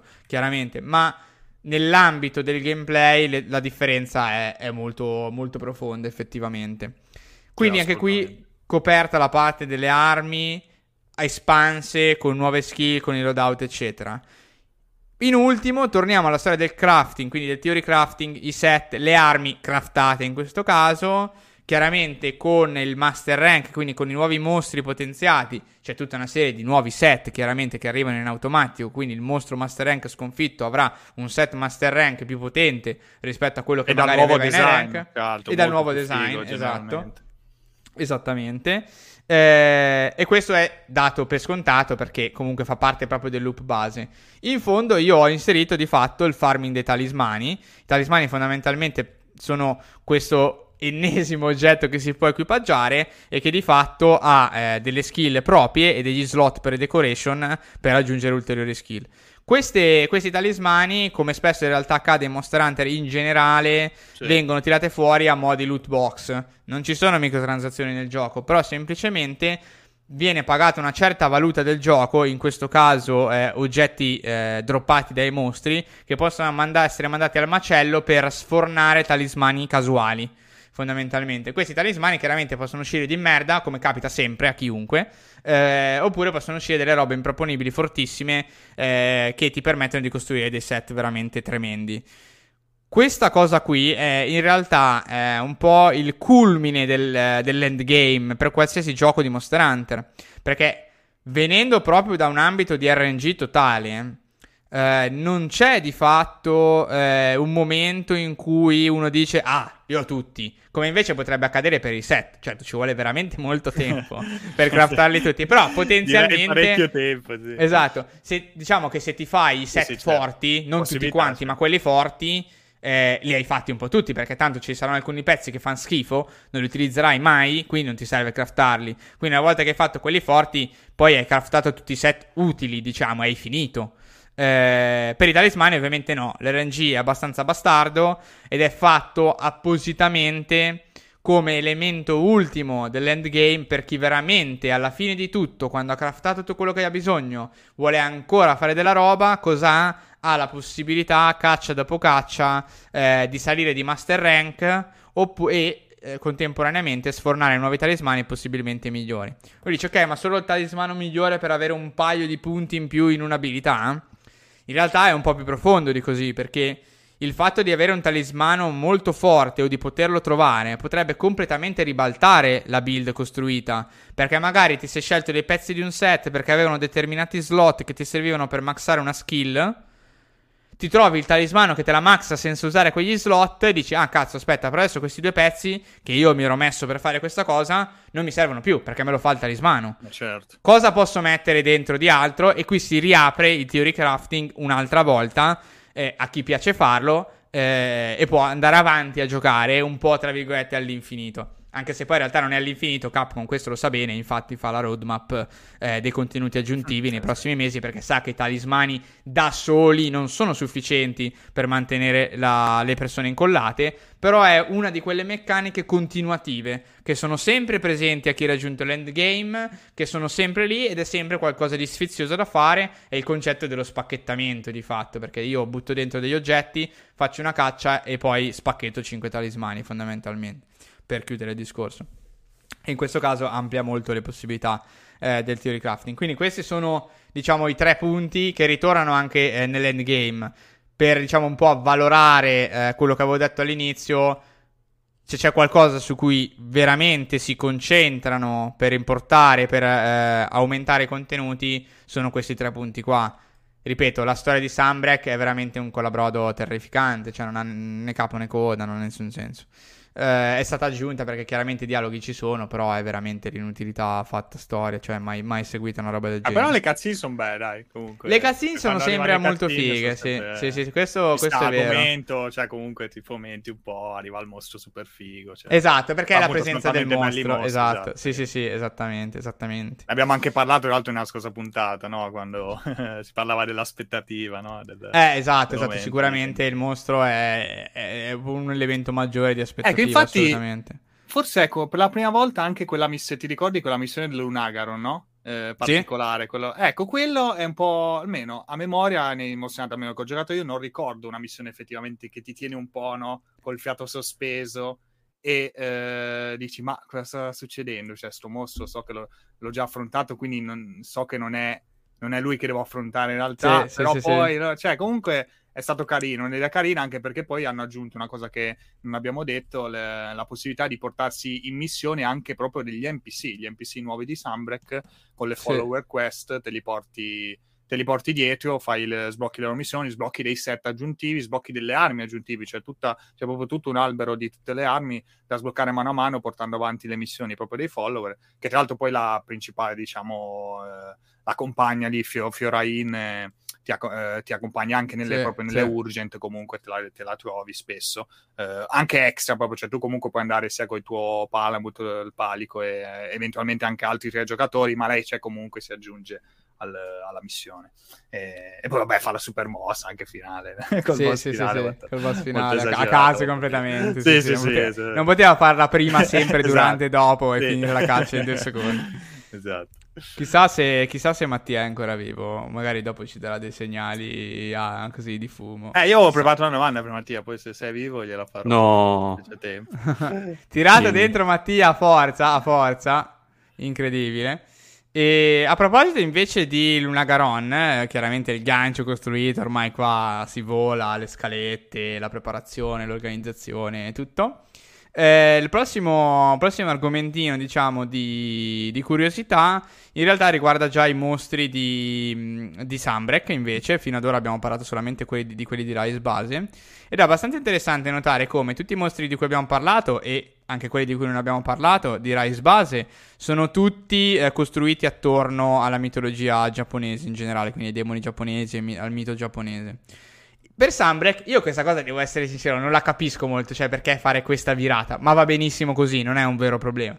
Invece Sunbreak, diciamo, si rifà a, a, tutta una, diciamo, neanche mitologia di fatto, a tutta una parte della letteratura horror eh, europea, occidentale, eh, decadente, e quindi dai mostri principali di Sunbreak, così come anche dalla mappa eh, della Citadel, esce fuori una visione molto più occidentale delle cose, della, delle referenze, eh, dei mostri stessi, eccetera.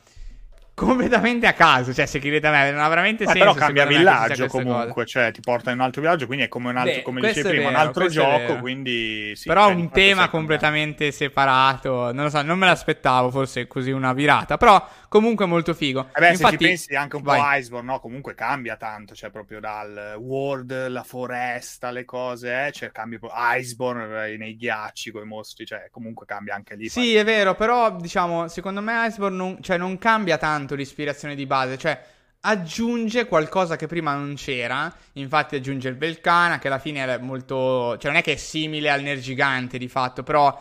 Eh, rientra sempre in quel circolo di Elder Dragon finali, no? Eh, classici così fatti un po' proprio a drago. Eh, sì, che, sì. Che, in, che, in, World e Iceborne erano un po' diciamo sì, un po quelli drago principali. Dei ghiacci, praticamente. Esattamente, cioè aggiunge una cosa che prima non c'era. Qua invece si cambia proprio registro, cioè eh, si pensa proprio ad una cosa completamente diversa.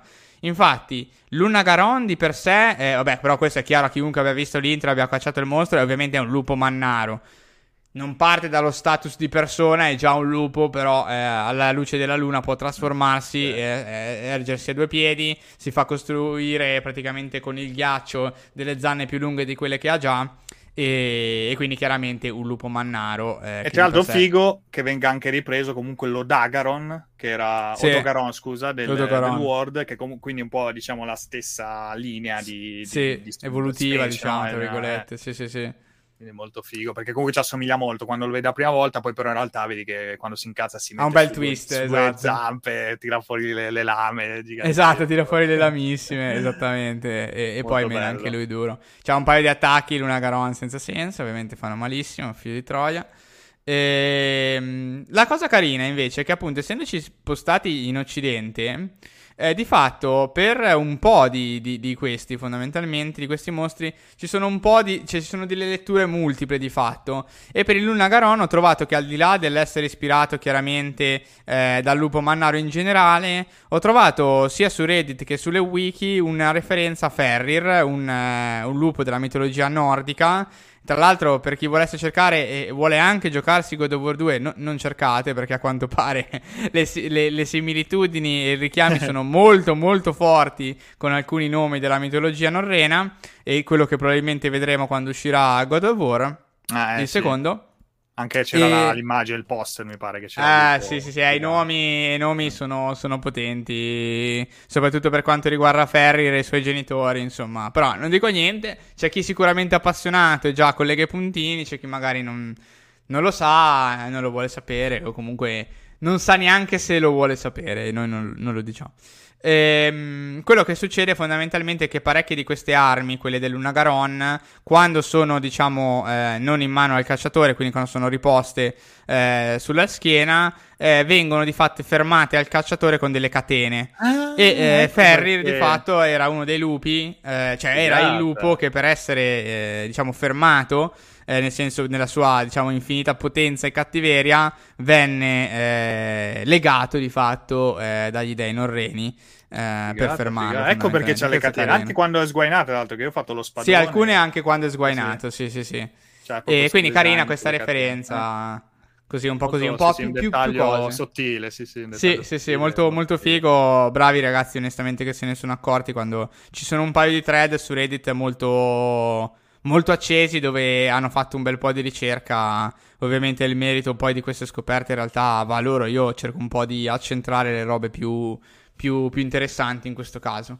Mentre il Garangolm, eh, secondo mostro di questa coppia, eh, evidentemente, in realtà io non l'avevo pensato, però era no, chiaro a tutti io. quanti questa cosa. eh sì, sì, del fatto che fosse... Dici, ci pensi, sì. ah, effettivamente, effettivamente vero, così. Però... Innanzitutto ispirato ai golem, di fatto è un mega scimmione, cioè una sorta di Lidl Rajang. Eh, però di fatto in generale ispirato ai, ai golem, cioè queste creature diciamo eh, di, di, di, argilla o comunque di roccia, di, di oggetti inanimati, molto forti e molto poco intelligenti, anche se in realtà le scimmie sono molto intelligenti in generale.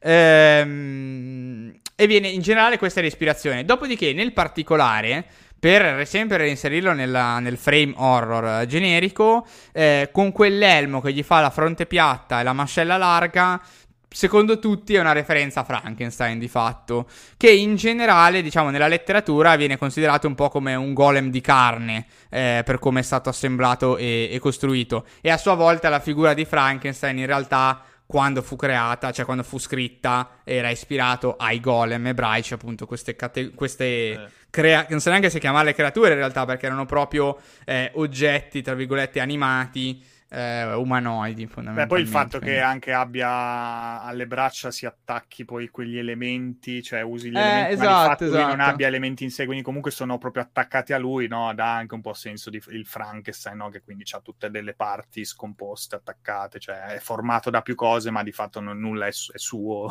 cioè è una creazione, no? Sì, sì, sì, sì, assolutamente. Eh, molto ben fatto, secondo me. Il, Gar- il Garangolm, anche a livello di combat system, alla fine della fiera, è molto leggibile, bello grosso. Uh, ci sta, cioè, mi è piaciuto abbastanza. Eh, mi è piaciuto anche Luna Garon eh, in generale, proprio. Sono, sono, veramente disegnati bene. Luna Garon è probabilmente uno dei mostri piccoli più bastardi in assoluti. Nonostante sia piccolino, comunque molto veloce, si muove, fa attacchi brutali. Sì, il Garangolm, secondo me, soffre tanto il fatto che nel gioco venga praticamente all'istante eliminato, nel senso che, boh, poi non serve più un cazzo di niente. Quindi nessuno lo fa. Mm, eh, sì, Luna Garone invece no. torna un po' più spesso eh, successivamente. E il Garangolm, secondo me, soffre troppo il fatto che a un certo punto c'era Jang. E quindi alla fine, cioè alla fine c'è la Jung, non ci eh, mettono sì. il Garangolm di merda. La Jung, chiaramente per chi non lo sapesse, è un mostro storico eh, della serie, un altro scimmione molto più piccolino, ma molto più tosto, molto più bastardo, super duro, super pompato, eh, molto iconico di fatto della serie. Se avete visto qualcosa e non avete giocato i giochi, è probabile comunque che avete già visto la figura di un Rajang in generale.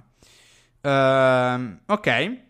Mentre sempre di Ale, invece, eh, staccandoci un po' dal mondo di Monster Hunter che abbiamo cercato di raccontare un po' così ad ampie vedute, un po' di design, un po' di curiosità, eh, invece abbiamo raccolto anche quelli che sono altri giochi eh, del genere di Monster Hunter che sì, cioè è effettivamente un action... Eh, è un action di fatto sì. Monster Hunter, però ha questa particolarità dei mostri, del crafting quindi si crea una sorta di sottogenere. Di fatto, chi gioca a Monster Hunter gioca molto a Monster Hunter. Non è neanche detto che poi vada a giocare a- ai giochi action, diciamo, un po' più classici. Perché appunto Monster Hunter ha questa caratteristica quasi estetica di dover cacciare i mostri, di craftare la roba, che è un po' unica. In realtà ci sono eh, i cugini di Monster Hunter. Esistono, sono molto meno famosi probabilmente, ma esistono.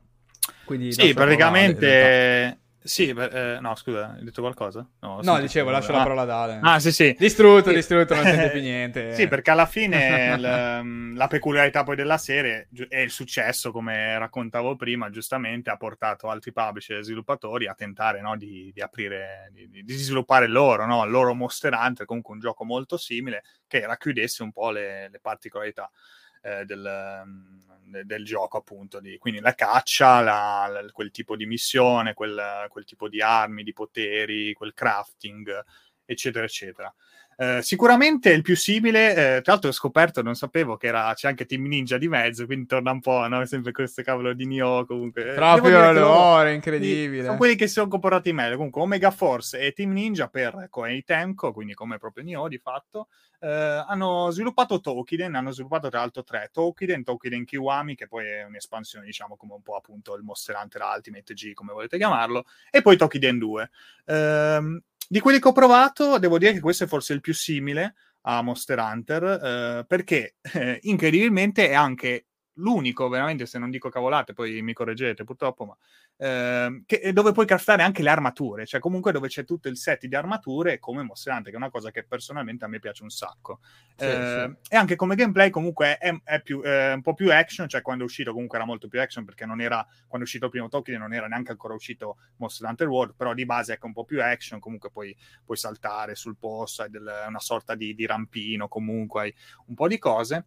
E la cosa interessante del, del 2, che hanno inserito nel 2, è il completo open world, perché c'è il classico villaggio, proprio alla Monster Hunter, dove comunque tu ti prendi la missione, eccetera, vai a cacciare dei mostri che sono molto più quasi yokai nel, in Tokiden, sono molto mossi eh, della mitologia giapponese. E però esci e hai, hai, tutti i biomi eh, vicini tra loro, dove comunque tu cioè, esplori liberamente. È una mappa anche molto piuttosto grande. Ho visto comunque nei video. Io chiaramente ho giocato, ho giocato solo qualche ora un po' alla demo, ma eh, non, ho, non, ho, giocato diciamo il gioco completo. Però comunque ho visto un video, ho visto che c'è veramente parecchia roba, beh, abbastanza figo, devo dire.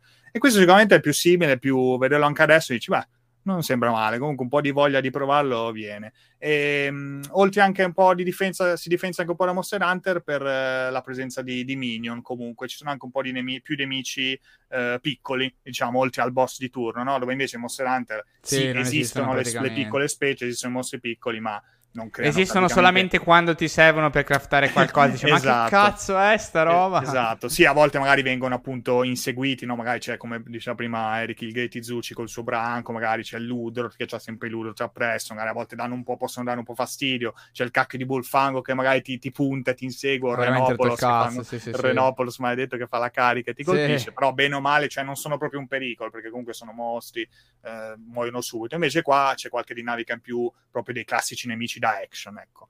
Um, un altro tentativo valido comunque di Bandai, di Marvelous, uh, è una serie anche abbastanza famosa che hanno fatto i vari, è God Eater, che di recente tra l'altro era uscito il 3 qualche anno fa, in realtà più che di recente, però comunque sembrava abbastanza figo. E, e qua già cambia molto di più rispetto a Autokiden, che è più simile a Monster Hunter, qua diciamo un po' più anime style, più story driven, quindi tanti dialoghi, anche quando vai in caccia comunque c'hai le vocine che ti parlano, c'è comunque tutta un po' la storia, classica storia giapponese, no? molto da, da JRPG, eccetera eh, anche qua molto action comunque con la presenza di minion. E però la particolarità che eh, hai due armi praticamente ti porti indietro due armi quindi una è un'arma melee una è un'arma da fuoco. Quindi comunque ci sono molti, molte situazioni in cui proprio spari no? spari un po' come una bowgun di Monster Hunter però appunto è una, una doppia arma quindi di fatto in base alla situazione. Anche qua molta agilità quindi salti dash eh, indipendentemente appunto dalla, dalla, dalla build cioè di fatto poi hai arma melee arma arma da fuoco, ecco, non è, non è, diciamo profondo da quel punto di vista come appunto Monster Hunter. E anche qua purtroppo anche i set, per dire, ci sono gli oggetti sì da, da equipaggiare, ma, ma, esteticamente hai tipo le skin, non hai esattamente l'armatura, okay. come piace a me. Poi c'è stato un tentativo di Sony, eh, letteralmente di Japan Studio per PlayStation Vita, che è Freedom Wars, eh, che ecco, sicuramente qua, cioè adesso qua la forbice si apre un po' perché se possiamo metterlo tra gli hunting game, diciamo, quindi tra i, i giochi simili a Monster Hunter, però qua eh, lo, se aprite un video e guardate è sicuramente più simile a God Eater, quello di cui ho appena parlato, perché ha sempre questo stile anime, è sempre molto action con la doppia arma, melee da fuoco, e ha pure il rampino, tra l'altro un rampino proprio molto libero, un po' simile a Warbug devo dire, però con la possibilità proprio di appenderti anche ai mostri, oltre che al, all'environment, insomma, la, vari, alle varie porzioni di mappa attorno.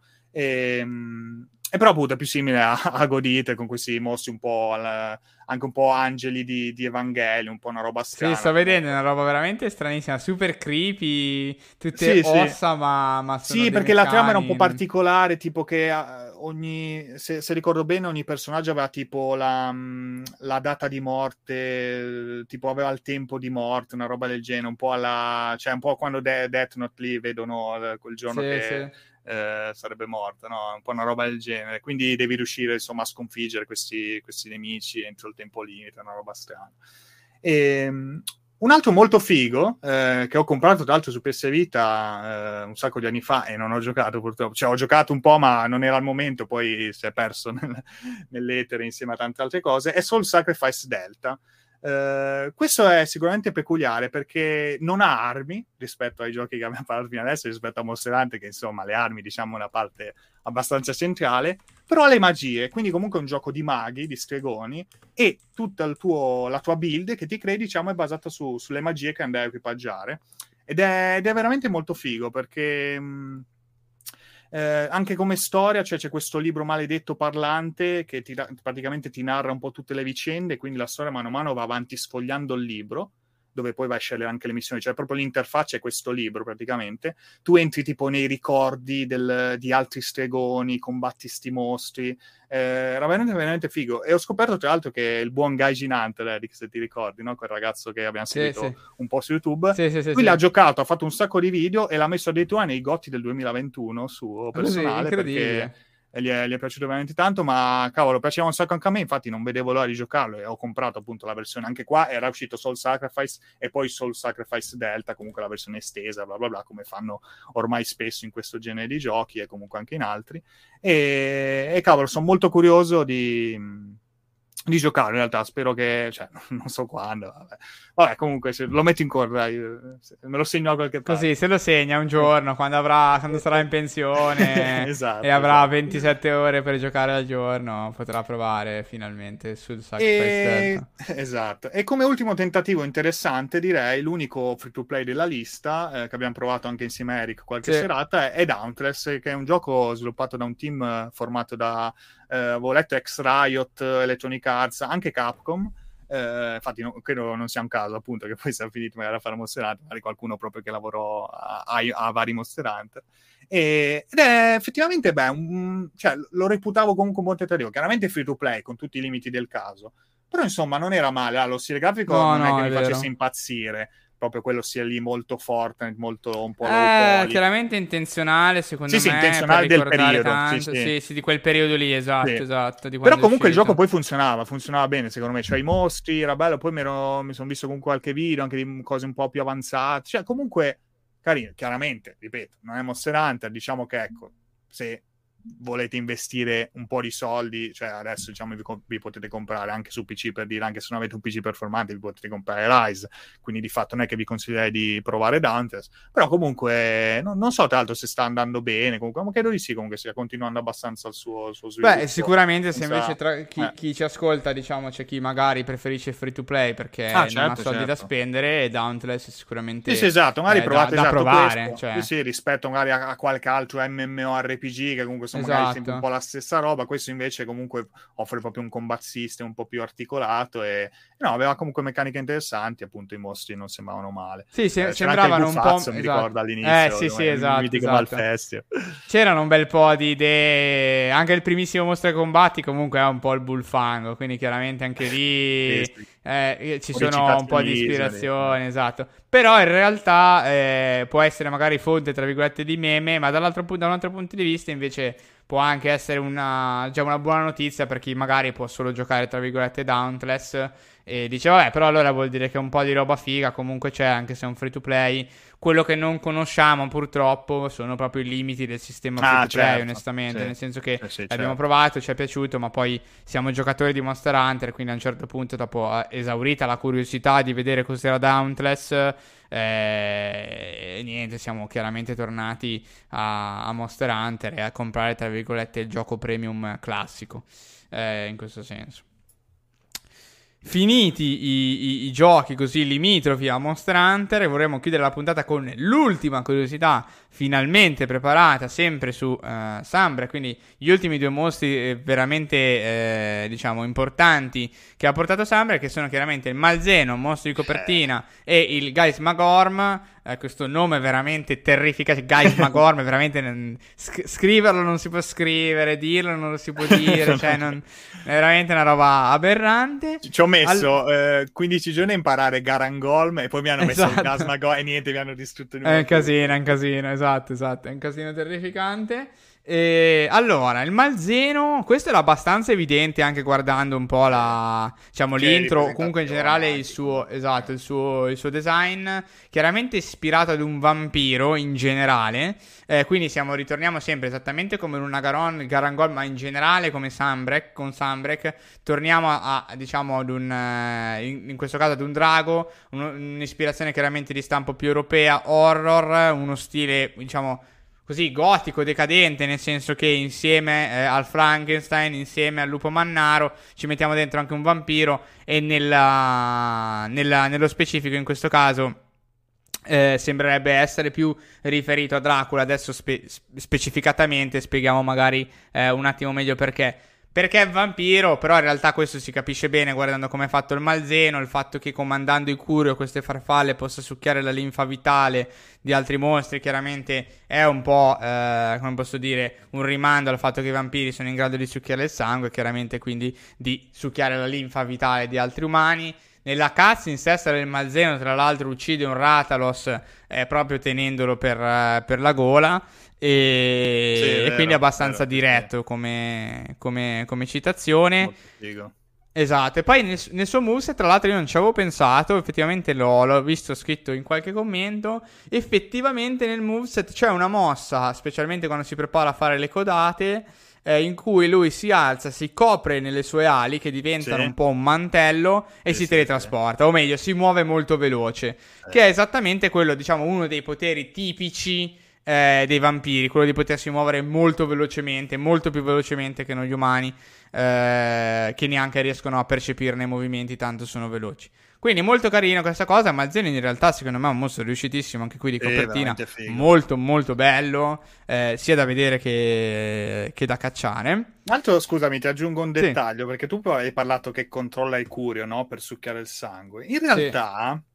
Eh... Cioè, per succhiare un po' l'energia vitale. Sì, diciamo. sì, sì, l'energia, sì, sì. Però in realtà, cioè, è più... Eh, lui, il mostro, ha l'abilità, teoricamente. Sì a quella, cioè il mostro stesso, il malzeno, diciamo, base all'abilità. Poi i Curio, che sappiamo in realtà poi, cioè, nella, sì, nella, nella breve esatto. storia, non sono esattamente, non fanno parte esattamente del malzeno, sono altri esseri che succhiano l'energia vitale, però il malzeno riesce a tenerli a sé proprio per, grazie alla sua abilità di, di a, sua, a, sua, volta di succhiare energia agli altri mostri. Quindi di sì. fatto cioè, loro stanno attaccati lì perché comunque hanno questo ri, eh, ricambio continuo no, di, di, di, sangue, di, energia. Sì, diciamo. sì, sì, eh, quindi è molto figo comunque che l'hanno. Infatti spero che in futuro magari tornerà al Malzeno senza i Curio cioè, comunque sì, tornerà sì, di base lui perché senza controllare sti, sti esseri e, e, sarà fighissimo. Comunque, di nuovo, magari ecco una, una sottospecie. Sì, una variante, una variante, sì, una sottospecie. Esatto. Sì, sì, sì. Una variante che senza il curio è diventato fortissimo. perché in realtà senza esatto. il curio lui sarebbe esatto, devastantemente bravo. potente. esatto, esatto, ha proprio un handicap incredibile, non lo so. Esatto. Sì, no, esatto. Figo, è veramente figo da combattere, proprio figo, mm. figa la, gli oggetti che ha, no, è tutto proprio veramente bello. Un bel mostro, davvero.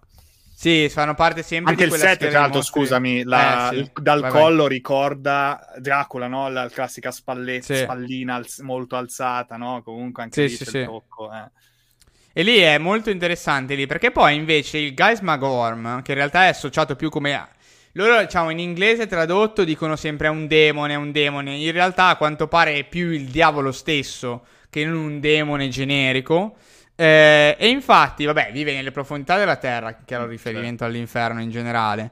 Eh, ma questa relazione, diciamo, poi col malzeno di passaggi, tra virgolette, alcuni poteri, tra virgolette dico, perché poi nella storia si dice che in realtà Malzen e Gas Magorm sono uno contro l'altro, però poi di fatto con questi Curio che eh, dal Gas Magorm vanno, vanno al Malzeno, è un po' come se venissero passati dei poteri al Malzeno da parte del Gas Magorm ed è esattamente come poi Dracula aveva acquisito i propri poteri vendendo l'anima al diavolo, fondamentalmente c'era questa, ah, figo, questo figo. gancio.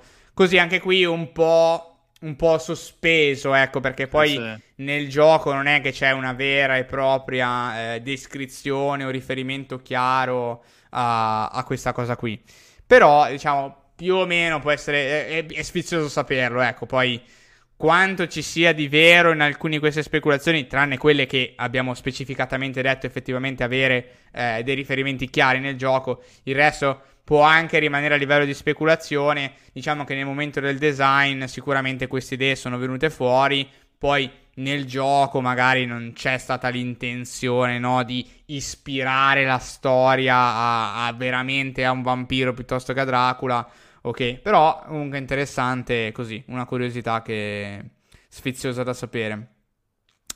E, e niente ragazzi, questa in realtà era la puntata su Sunbreak, un po' diversa dal solito abbiamo esaurito gli argomenti. In realtà non è vero, manco per il cazzo, abbiamo cassato una quantità di roba senza senso. Monster Hunter è veramente una fonte di informazioni e eh, sì, sì. di nozioni infinita. Eh, però ce l'abbiamo fatta. Eh, abbiamo cercato di fare una cosa magari un po' diversa dal solito. Ci direte voi, ascoltatori, se, se avete gradito. Eh, diciamo, tra virgolette, il cambio di passo. Eh, o invece se magari preferivate la puntata un po' più classicona sul gioco eh, come facevamo magari eh, in precedenza l'anno scorso nel caso di, di Rise. Detto questo, svegliamo Mattia per eh, i saluti finali. Io vi ricordo ancora che questa è l'ultima puntata della stagione. Cosa significa? Significa che ad agosto non usciranno puntate del podcast, quindi fondamentalmente è come se saltassimo due puntate. Torniamo ad inizio settembre con delle novità. Quindi sicuramente seguiteci sui social, specialmente su Instagram dove pubblichiamo praticamente tutto quello che facciamo. Sicuramente pubblicheremo anche, diciamo, dei reminder o delle piccole spiegazioni di quelli che sono i cambiamenti e con la prossima puntata del podcast ci troviamo nella prossima stagione ad inizio settembre, eh, molto probabilmente la prima domenica di settembre per mantenere la pubblicazione come, come è sempre stata. E, e avremo PS5? Avremo PS5? eh, non so. Non so se questo sarà uno dei cambiamenti della prossima stagione, avere PlayStation 5. Non lo so. Speriamo, speriamo. speriamo chissà, chi lo sa. Eh, secondo me no, secondo me per settembre no. E ho la paura in fondo che neanche per God of War. No, io, no. Ho questa fa- eh, io ho questa paura che secondo me novembre è il mese di Pokémon, ragazzi. Perché quello sta su Switch e arriva subito, basta ordinarlo. E arriva. E va bene così. I saluti che piacciono ad Ale. Un saluto da Alessio. Alla prossima, ragazzi. Un saluto da Mattia. Buongiorno. È arrivato Mattia, finita la puntata, eh, ben svegliato Mattia. La domanda di Alessio che non è arrivata ma non fa niente. Si, si eh, ormai. Vai, vai a fare la domanda di Alessio, ah, No, no, no. Dai, gliela fa la domanda. La faccio, gliela fa la domanda. Vado, eh. Dai, no, fa la domanda. Due minuti, hai due minuti per la domanda. Volevo chiedere a Mattia alla fine come mai non aveva preso Sunbreak, visto che comunque Rise gli era piaciuto. E se era solo un motivo logistico, comunque si era. Okay. Basta, ciao, ciao, a tutti ragazzi. No, ciao a tutti ragazzi, questo è il contributo di Mattia a questa puntata. ci, ci, vediamo tra un mesetto con la nuova stagione del podcast. Ciao a tutti. ciao. ciao. ciao.